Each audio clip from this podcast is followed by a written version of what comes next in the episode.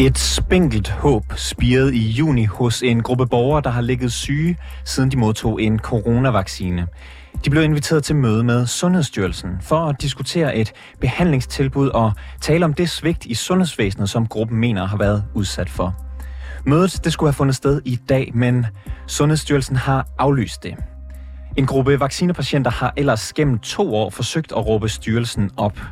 For som vi tidligere har fortalt her i programmet, så ender flere vaccinepatienter i langstrakte forløb over flere år. De føler, de bliver negligeret, og nogen står uden hjælp eller behandling. Du lytter til Reporterne. Mit navn, det er August Stenbroen.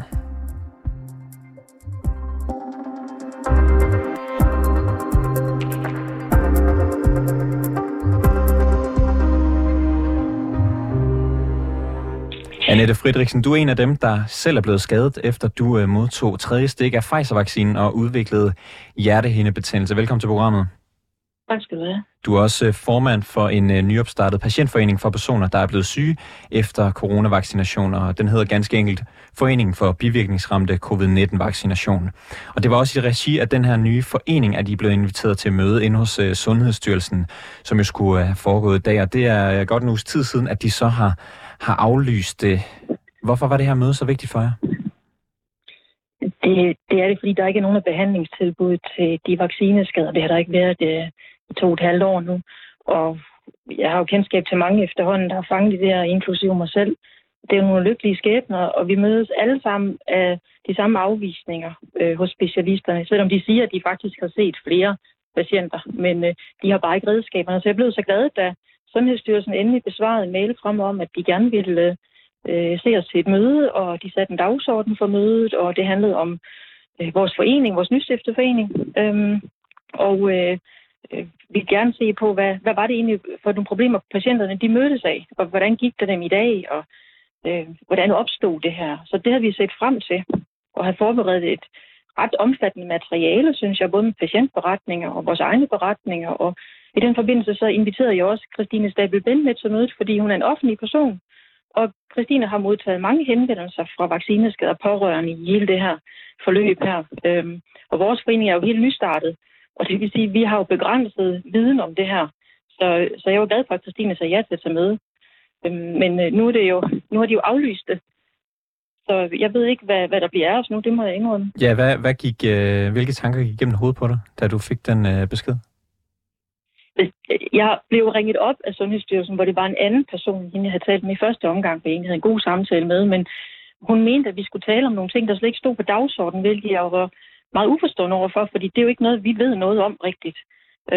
Så jeg tror, de havde misforstået alt det her, og det mente Christine jo også kunne se, så vi har faktisk prøvet at nå dem i det her, og jeg ved ikke, hvad det er, der er foregået, fordi jeg har lagt besked til dem og prøvet at ringe til dem, og har ellers sagtens kunne have en god samtale med dem, men de har ikke ønsket at ringe tilbage. Og så er det jo svært.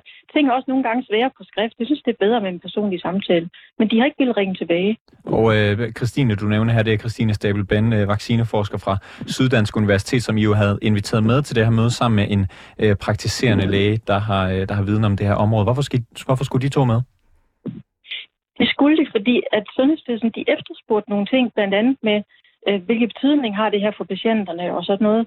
Og der synes jeg, det er jo vigtigt, at vi kan byde ind med al den viden, vi overhovedet kan, om det, som Sundhedsstyrelsen efterlyser.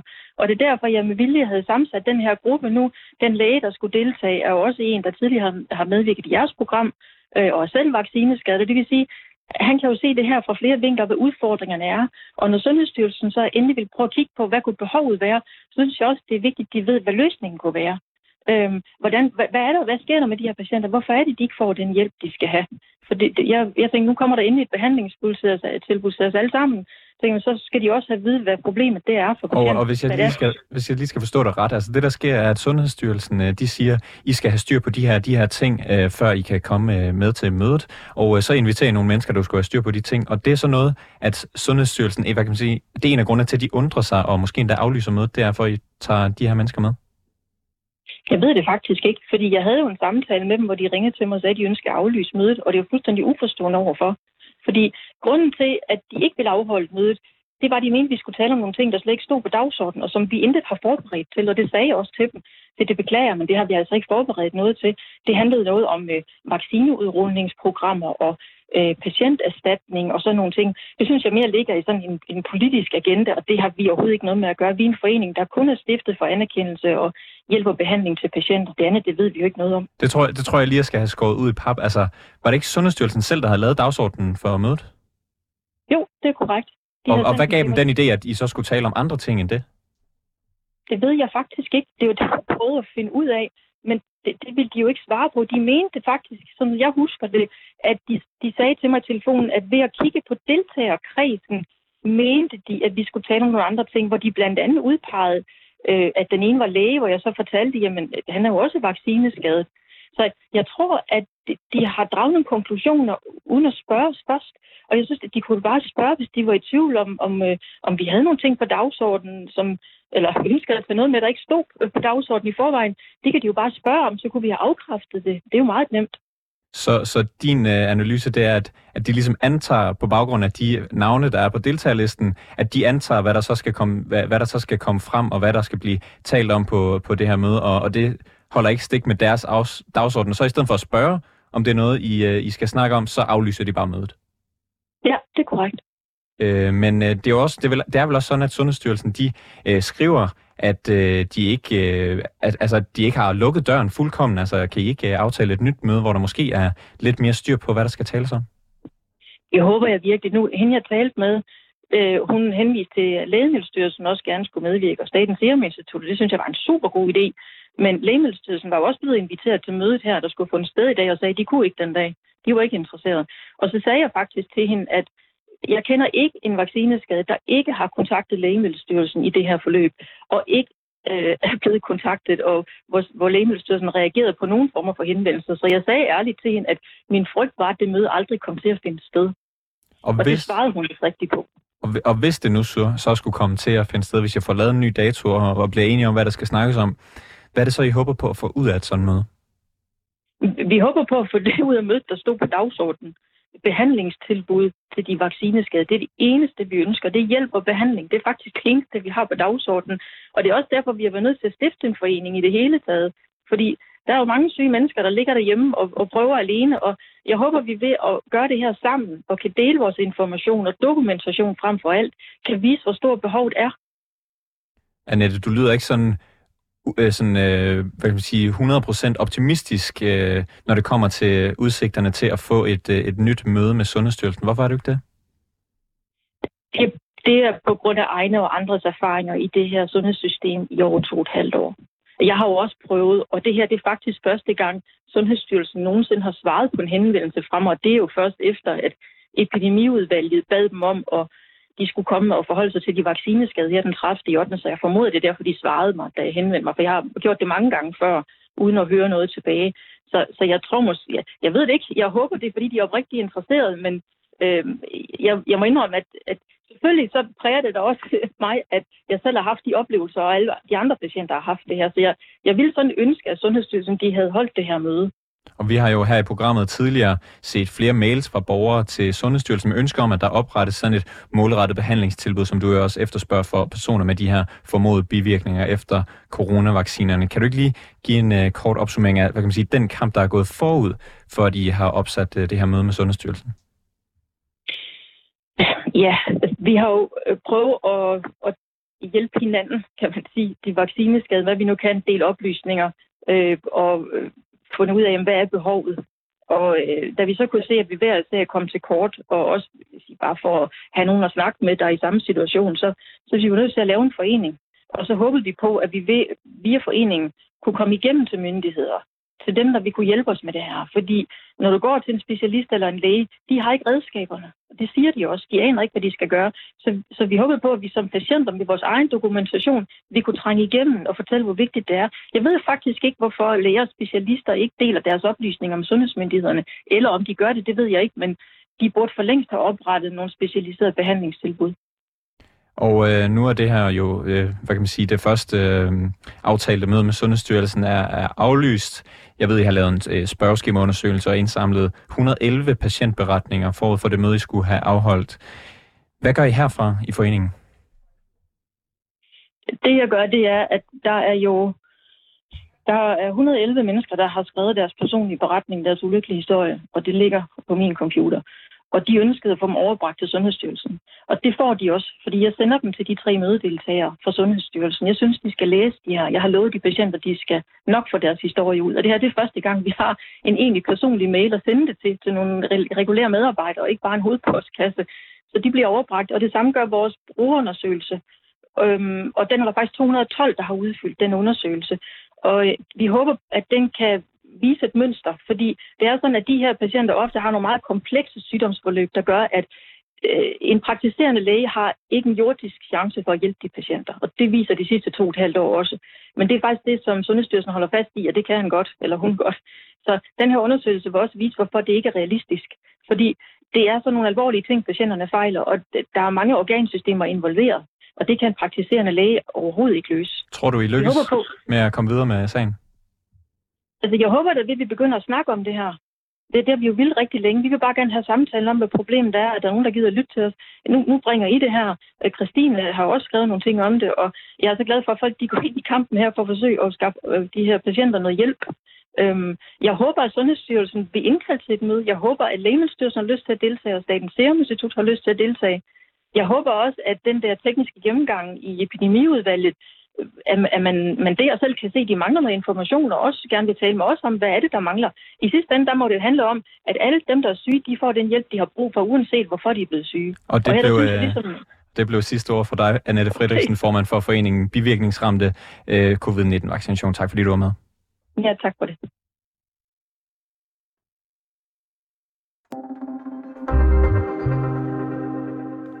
Christine Stabell Benn, velkommen i studiet.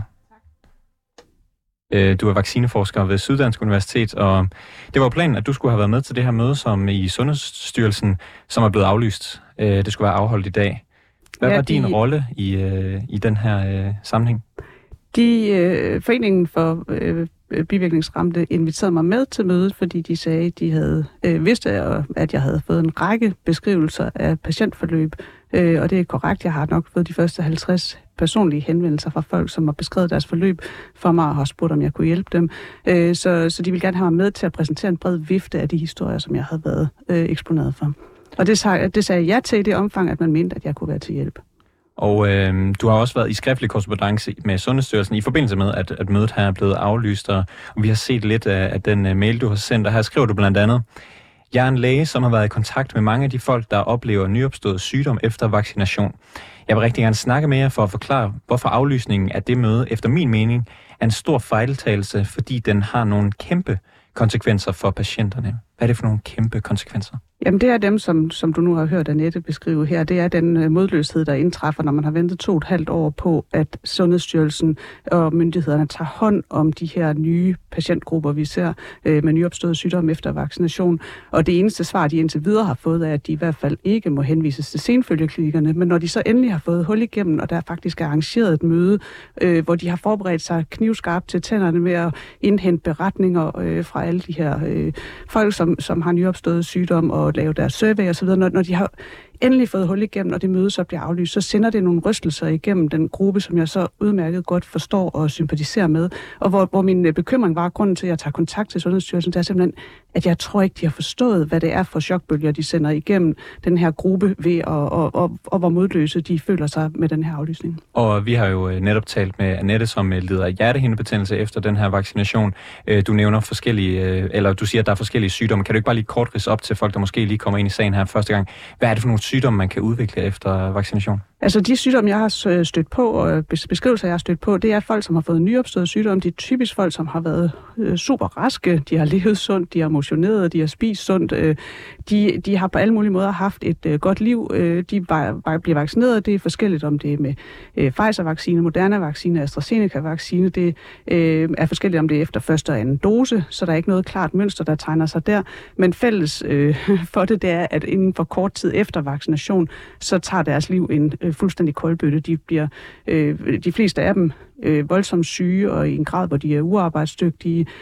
De har lange, komplicerede forløb ind og ud af praktiserende læger, specialister og sygehusafdelinger med komplekse sygdomme, som klostrer sig lidt omkring forskellige grupper. Altså der er myokardit og perikardit, som du snakkede om. Der er blodkoagulationsforstyrrelser. Der er en del syndromer, som er mere autoimmune i deres natur. Der er mange, der hedder hovedpine, tinnitus, så der er også, og der er nogle neurologiske perifære neuropatier osv. Så der er mange historier, der parvis eller i grupper ligner hinanden, og som fællesnævner vel har et dysreguleret immunsystem langt hen ad vejen. Og det er pludselig der opståede sygdomme, i hvert fald i høj grad. I høj grad. Altså selvfølgelig er der også, og dem tror jeg, vi alle sammen kan trække på skuldrene af i det store spil, altså beretninger indimellem om nogen, der bare får feber et par dage, eller vi ved alle de her naturlige bivirkninger, der opstår. Men dem, som jeg har hæftet mig ved, det er jo, at der er nogle folk, som er blevet rigtig alvorligt syge. Og der er jo så en gruppe, altså, hvad kan man sige, foreningen her har samlet omkring 100 vidnesbyrd. Du siger, du har været i kontakt med omkring 50. Hvilket signal sender det, at Sundhedsstyrelsen aflyser et møde med de her mennesker, der har de her sygdomme og ikke ved, hvad de skal gøre med dem? Jamen, det sender, som jeg siger, det her signal, at det er ikke en prioritet, og, det er ikke, og nu sker der igen ikke noget. Altså, de venter desperat på en eller anden form for handling, og jeg kan jo også som forsker ærge mig godt og grundigt over, at vi ikke har fået lavet et tilbud, så der er flere elementer i det her. Der er både det her med, at man, altså det er først og fremmest, at man fra myndighedens side, synes jeg, svigter, og Sundhedsstyrelsen svigter deres ansvar, der hedder, at de skal sørge for god, adekvat behandling til alle borgere i Danmark. Og de har for vane at lytte til forskellige patientgrupper. De har ikke lyttet til den her gruppe endnu. Som sagt har det eneste konkrete respons fra Sundhedsstyrelsen til den her gruppe været, at, eller rettere sagt ikke direkte til gruppen, men til lægerne været, I må ikke henvise dem til senfølgeklinikkerne, hvilket er jo en ikke ansvarstagen, eller det er et skridt i den forkerte retning. Så der er dels det her menneskelige ansvar over for patientgruppen, der er det, at vi misser chancen, og det der, jeg kommer ind som forsker og siger, at vi misser faktisk chancen ved ikke at have et samlet behandlingstilbud for noget samlet erfaringsopsamling og for at kunne lave forskning, fordi vi mangler at forstå rigtig meget, både om dem med senfølger til coronainfektion og om dem med senfølger til vacciner. De ligner hinanden langt hen ad vejen. Og vi hører jo fra Anette Frederiksen, der er formand for den her forening for bivirkningsramte efter covid-19-vaccination, sige, at hun savner en god forklaring på hvorfor at det her møde er blevet aflyst. Kom det bag på dig, at mødet blev aflyst? Fuldstændig, og jeg vil sige, altså det var det tredje punkt, jeg ville frem til, der er en tredje alvorlig faktor i spil her, som gør, at jeg også kommer på banen ud fra en genuin bekymring. Og det er jo, at stort set alle de folk, jeg har mødt igennem min karriere som vaccineforsker, som har været folk af den kasse, man ville sige, var antivaxere, det er folk, der har haft lavet sig vaccinere oprindeligt og fået en vaccineskade, som de ikke føler bliver taget alvorligt. Så hvis jeg skal lave en opskrift på vaccineskepsis og antivax, så er det, at man lader folk med vaccineskade i stikken. Og folk, altså hvad skal man sige, folk med nyopstået, jeg vil jo ikke påstå, der er nogen kausalitet, at vi kan bevise, at vaccinen i alle tilfælde var skyld i den her nyopståede sygdom, men man lader folk med en klar følelse af en nyopstået sygdom, som kom i umiddelbar tilknytning til vaccination, stå uden nogen form for hjælp. Det er opskriften på mistillid, og det kan du simpelthen også se på de sociale medier. Og så kan det vel også være, hvad kan man sige, rent medicinske konsekvenser, de mennesker... Jamen det var det første, jeg startede med. Det er simpelthen ikke i orden, at man smider en patientgruppe under bussen på den måde, og det er slet ikke i orden, fordi det er jo nogle helt særlige forhold, der gør sig gældende, fordi det er bare opfattet som resultater af en vaccine, som vi blev bedt om at tage for samfundets skyld. Så netop den her gruppe har et ekstra stort krav på, synes jeg, at blive taget alvorligt og hjulpet. Og du gør jo så også det, at du tager kontakt til Sundhedsstyrelsen efter det her møde bliver aflyst. Hvorfor gør du det? Jamen, jeg gør det, fordi jeg simpelthen, som jeg også skriver i mit oplæg, jeg føler simpelthen, at Sundhedsstyrelsen måske ikke har forstået rigtigt, hvad det er, de gør ved den her gruppe, hvor meget de svigter dem. Så det har, jeg synes, jeg har behov for at forklare det perspektiv, som jeg har set det ved at være i kontakt med de her folk. Altså, hvor hjælpeløse de føler sig, hvor meget ledt i stikken, og hvor store rystelser aflysningen sender igennem. Men jeg gør det også, fordi jeg er bange for, om der er en misforståelse, fordi Sundhedsstyrelsen har svaret til Anette Frederiksen, at de aflyser, fordi de ikke føler sig rustet til at tale om vaccinationsprogrammer og om vaccinebivirkninger. Og det er der ingen, der nogensinde har haft på dagsordenen at tale om, og det var heller ikke på Sundhedsstyrelsens dagsorden, der har forberedt sig på den del. Jeg ved godt, jeg har diskuteret vacciner i mange sammenhænge som vaccineforsker, men jeg er i den her rolle kun med som et vidensbyrd om de historier, jeg har hørt. Og det vil jeg gerne forklare Sundhedsstyrelsen for at være helt 100% sikker på, at der ikke er tale om en misforståelse, så de aflyser, fordi de tror, at Foreningen af Bivirkningsramte har andet på agendaen end rent det at snakke behandlingstilbud. Og det er jo fuldstændig inden for Sundhedsstyrelsens skive. Det er det, de er sat i verden for, og det skal de løse. Så jeg kan ikke, du ved, jeg tænker, der må være en misforståelse, når de siger det her, fordi det giver ikke mening. Og hvad kan man sige, grunden til, at Sundhedsstyrelsen måske har fået den idé, at det skulle handle lidt bredere om vaccineudrulningsstrategi, vaccinebivirkninger, det er jo fordi, at du bliver inviteret med til mødet. Det skriver de i hvert fald i aflysningen, at de undrer sig over både din og den praktiserende læges medvirken til det her møde. Kan du forstå, at Sundhedsstyrelsen de undrer sig over din deltagelse, som i udgangspunktet handler om at høre patienternes beretninger? Nej, altså de kan jo spørge, hvis de er i tvivl, og det har de også, jeg kan forstå, at de har spurgt Anette Frederiksen om, hvorfor det var, at jeg og den anden læge skulle med, og det har Anette Frederiksen givet et fuldstændig adekvat svar på, så der burde jo ikke være noget tvivl om, at jeg og den anden læge, vi kommer ikke som lægefaglige personer, vi kommer som assisterende beretninger omkring de forskellige vaccine, eller nyopståede sygdomme efter vaccine, som vi har stiftet bekendtskab med. Den anden læge i øvrigt er personligt. Er det nødvendigt, at du kommer med til mødet egentlig? Eller er det nej, og jeg er hjertens gerne gået ud af mødet. Jeg stillede mig til rådighed, da jeg blev inviteret, fordi, og jeg spurgte faktisk ligesom flere gange, hvis I tror eller understreger, det skal være, hvis I mener, det er nyttigt, fordi jeg har ikke noget behov for at være med til det der møde. Jeg vil bare gerne hjælpe, fordi jeg synes, at jeg ser en patientgruppe, og igen, jeg er lidt en lille smule uden for mit eget forskningsområde her, men jeg ser en patientgruppe, som jeg ser ladt i stikken, og det, der også optager mig hele tiden dybt, det er at bevare den grundlæggende tillid til myndighederne og til vaccinationsanbefalingerne. Og det mener jeg, som jeg har været inde på, grundlæggende, at hvis vi skal bevare den, så skal vi sørge for, at hvis der opstår nyopstået sygdom efter vaccination, så skal det tages godt hånd om, og hvis man er i tvivl om, hvor grænsen skal ligge for, hvad man skal tage sig af, så hellere tage sig af lidt for mange end lidt for få, hvis man gerne vil sende det signal ud til alle borgere, at vaccinationsprogrammer, det er noget, vi beder jer om at gøre frivilligt, raske, sunde mennesker, men I skal også vide, at ligesom alle andre lægemidler, så kan vacciner have bivirkninger. Hvis der er noget, der går galt, så er der et meget finmasket sikkerhedsnet, der står og er klar til at sende os og samle jer op. Tror du, der er noget ved dit navn, der har gjort, at de har haft mindre lyst til at holde det med? Det kan jeg slet ikke udtale mig om. Nu står den her gruppe jo så tilbage. De har fået aflyst et møde med Sundhedsstyrelsen, som de rigtig gerne ville have haft, hvis de skulle have taget deres kamp seriøst. Hvilke muligheder har de nu? Hvad kan de gøre? Altså det, som jeg har skrevet i mit oplæg, det er, at jeg ved, der er en teknisk høring, den er lukket, men mellem Epidemiudvalget og så Sundhedsstyrelsen, Lægemiddelstyrelsen og Serum Instituttet her den 30.8., hvor man skal drøfte senfølger til covid-19-infektion og senfølger efter eller bivirkninger til vaccination.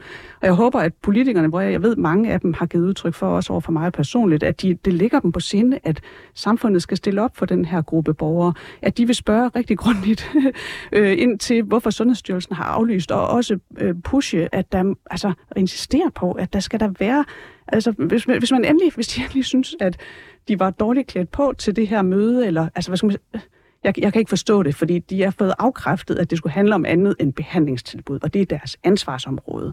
Men hvis de var tvunget til at aflyse, så var det mindste, de kunne gøre, det var at sige, ja, I skal vide, det er vi super ked af, men vi planlægger et nyt møde den 9. september. What do I know? Altså, der skulle have været en plan B, der blev rullet op. Der er ikke blevet sat nyt møde i udsigt endnu over for de bivirkningsramte, og derfor så håber jeg på, at der på den tekniske høring kommer en insisteren fra politikerne på, at nu må det være slut med 2,5 års tilløb til at gøre noget for den her patientgruppe. Christine Stabell Benn, vaccineforsker ved Syddansk Universitet. Tak for besøget. Selv tak. Vi har ligesom mange andre gange før forsøgt at få Sundhedsstyrelsen til at kommentere på vores dækning af de her vaccinepatienter, og det gælder selvfølgelig også dagens historie. Men de har afvist at stille op og i stedet sendt et skriftligt svar. De skriver sådan her. Det specifikke møde, som I spørger ind til, vurderede vi, havde et væsentligt bredere formål, end hvad der ligger inden for Sundhedsstyrelsens myndighedsområde.